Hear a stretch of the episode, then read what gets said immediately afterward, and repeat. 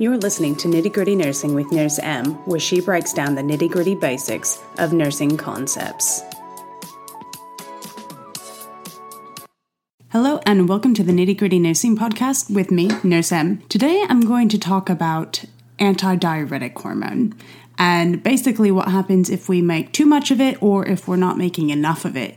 But I think that first, in order for us to properly discuss this, we kind of have to know the backstory of the antidiuretic hormone. It works directly in conjunction with the kidneys, and it's actually one of two hormones that um, are that come from the posterior lobe of the pituitary gland, and it works in conjunction with the hypothalamus. Now, just as a refresher, the hypothalamus is a structure that's deep in the brain that acts as the body's smart control coordinating center, and its main function is really just to keep your body in a stable state of homeostasis, and it does it by directly influencing your autonomic nervous system or by managing the hormones, which is where antidiuretic hormone, one of many, comes into play. Now, the antidiuretic hormone helps helps regulate the amount of water in your body, and it works to control the amount of water your kidneys reabsorb as they filter out waste from your blood. It's also called vasopressin, so you might see it written as both ways.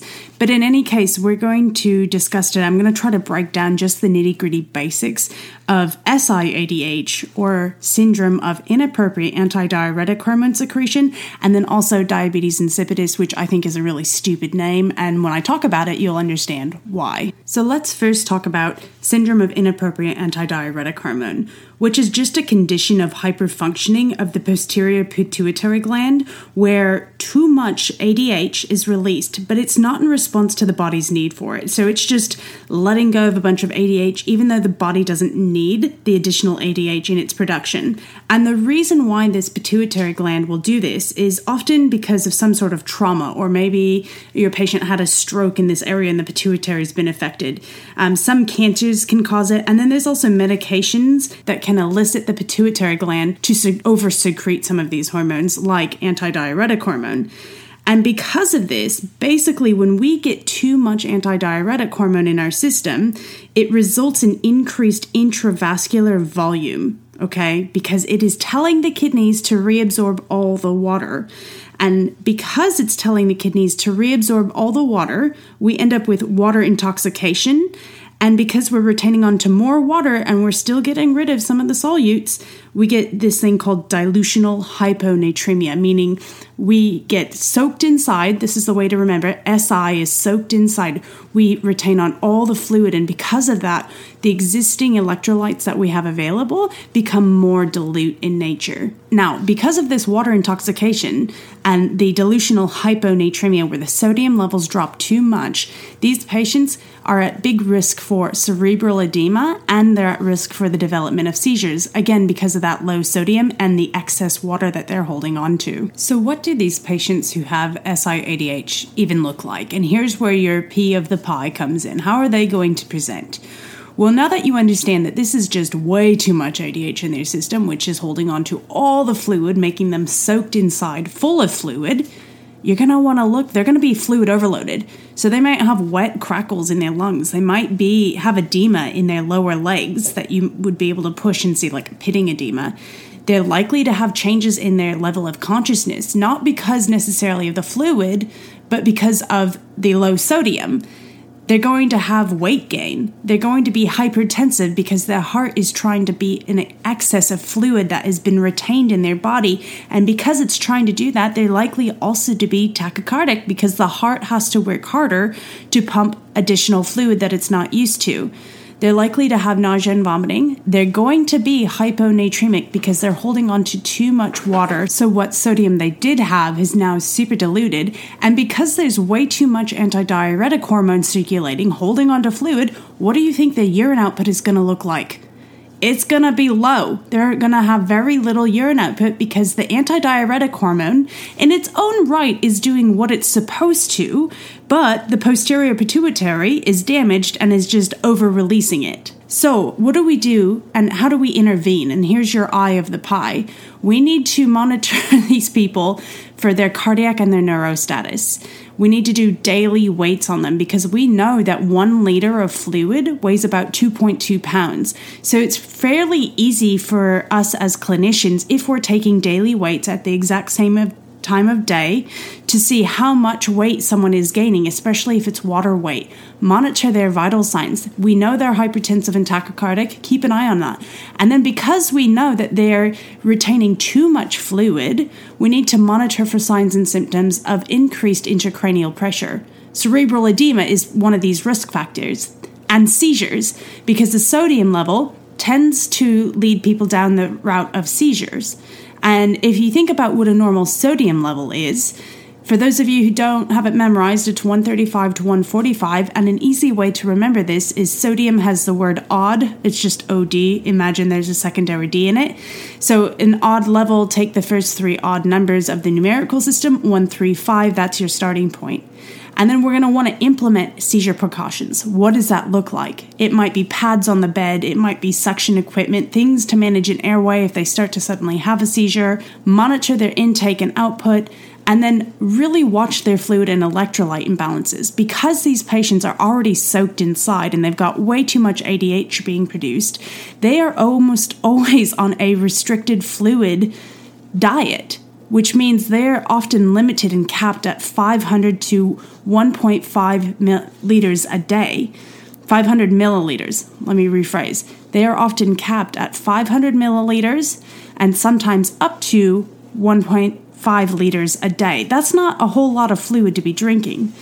And if in the case that your patient also happens to um, need some sort of hypertonic IV fluid solution to help replace sodium levels, you use that with extreme caution. In my career as a nurse, I have not seen hypertonic fluid used for someone with SIADH. I've only seen it used once, and that person had massive cerebral edema. But if this is a risk factor of SIADH, it makes sense as to why that might be something you could potentially see. And realistically, like the treatment for SIADH is to find the cause and then treat it. And finally, how do you evaluate whether or not what you've done has worked? Well, you're going to see an improvement in sodium levels. You'll see a reduction in weight gain that they've had. They won't seize. They're not going to have a cerebral edema that develops. You'll see their heart rate come down and you'll see their blood pressure become normalized. And then those signs of fluid overload that you that you were witnessing will reduce over time and they'll start to have a normal urine output if the cause of the oversecretion of antidiuretic hormone is addressed. And this leads us into the exact opposite of SIADH where SIADH is way too much antidiuretic hormone circulating, to the inverse, which is called diabetes insipidus. And the reason why I think this is a stupid name is because it has nothing to do with diabetes at all. No, diabetes insipidus, or DI, how you will frequently see it abbreviated, and DI, think dry inside. So if your SIADH was a, someone who was soaked inside full of fluid, the in- inverse happens with diabetes insipidus and they become dry inside. Nothing to do with diabetes, but diabetes insipidus is a condition of hypofunctioning of the posterior pituitary gland. So it's not making enough ADH. And again, reflect back to what ADH actually does. It helps the kidneys regulate the amount of fluid that we retain. So if we're not making any ADH or we're not making enough, these patients are going to be peeing their eyeballs out full of fluid to the point where they get super dry inside. And the reason why this condition even has the word diabetes in its name is because both diabetes insipidus, which is not enough ADH, and diabetes mellitus, which is a complete sugar problem, two very distinct conditions with different causes and treatments. The only reason that diabetes insipidus has the word diabetes in it is because both conditions cause an increase in thirst and frequent urination. That's the only reason why diabetes is inside this name, but it is very confusing. So, I will get off my high horse. Let's talk about diabetes insipidus. Some of the causes that might precipitate the posterior pituitary gland to not produce enough ADH are again going to be very similar to your SIADH causes traumas, strokes, some sort of malignancy or tumor. There's some medications for both conditions that, you know, especially in the world of like mood stabilizers or anti-epileptics that can cause this, that basically alter how the pituitary gland functions.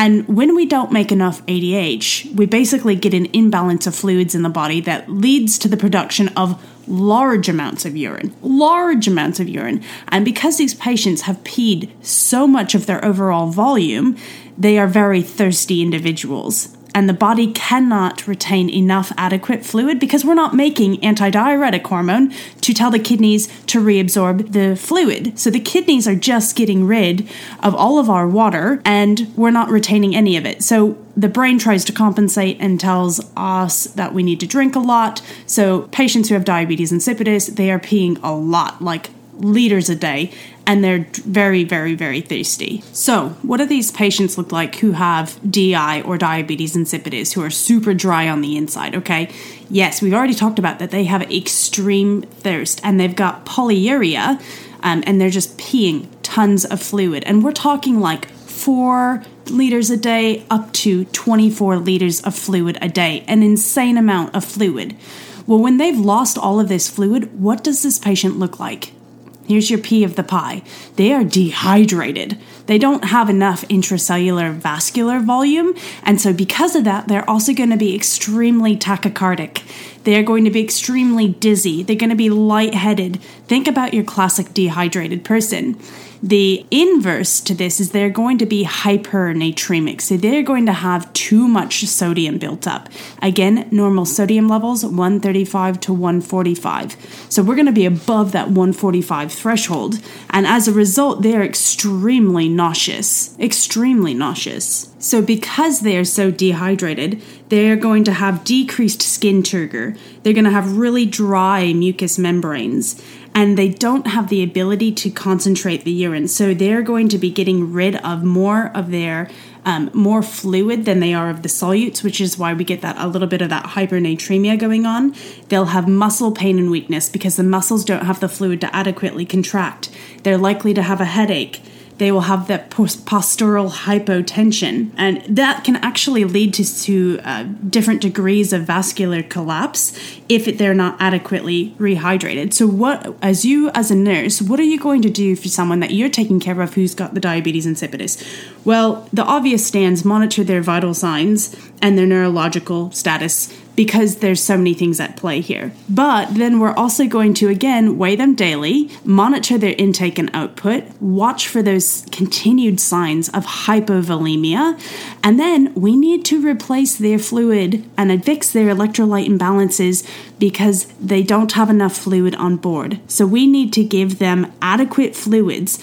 IV hypotonic saline may be prescribed to replace the urinary losses. But often, normal saline is what we give them to rehydrate them, and then we monitor those sodium levels very closely. Okay, and what we really need to do is also then replace the vasopressin or the ADH because they're not making enough of it, and we can we can actually do this. It's called vasopressin or desmopressin acetate, and that can be prescribed and then given when the ADH deficiency is severe or even chronic in nature. The treatment for diabetes insipidus is again just to find the cause and treat it. So if they've got a little pituitary tumor growing that's causing this, you know, they would need to have that tumor removed. So it's really identifying what the cause is and then treating it and in the meantime, ensuring that these patients are getting adequate rehydration because they are losing so much of their urine output, and then replacing the vasopressin as needed. And this can be done, um, we have it available by subcutaneous injection, it can be given intravenously or even orally. And so you really want to watch for those signs of water intoxication that indicate overtreatment. So, someone with diabetes insipidus, if we give them too much vasopressin, they can then display those signs of water intoxication, like someone who's got SIADH has. So, we don't want to do that. It's a fine balance that we want to sort of maintain. And then how do we evaluate whether or not this has worked? And what are we going to do to edu- educate these patients? They're not doing this intentionally. So in terms of education, when they're in the hospital, they we need to really t- encourage them to like tell us if they're dizzy and lightheaded so that we can adequately monitor whether or not our rehydration approach is working. And then evaluating whether or not this has worked. If we're giving them the vasopressin, they will reduce the amount of urine output that they're doing. Their sodium levels will come down to a normal level. They won't tachycardic. They won't get dizzy and lightheaded or have that postural hypotension because we will have remedied this. So that's basically everything I've got for SIADH and diabetes insipidus. Go forth and keep on learning.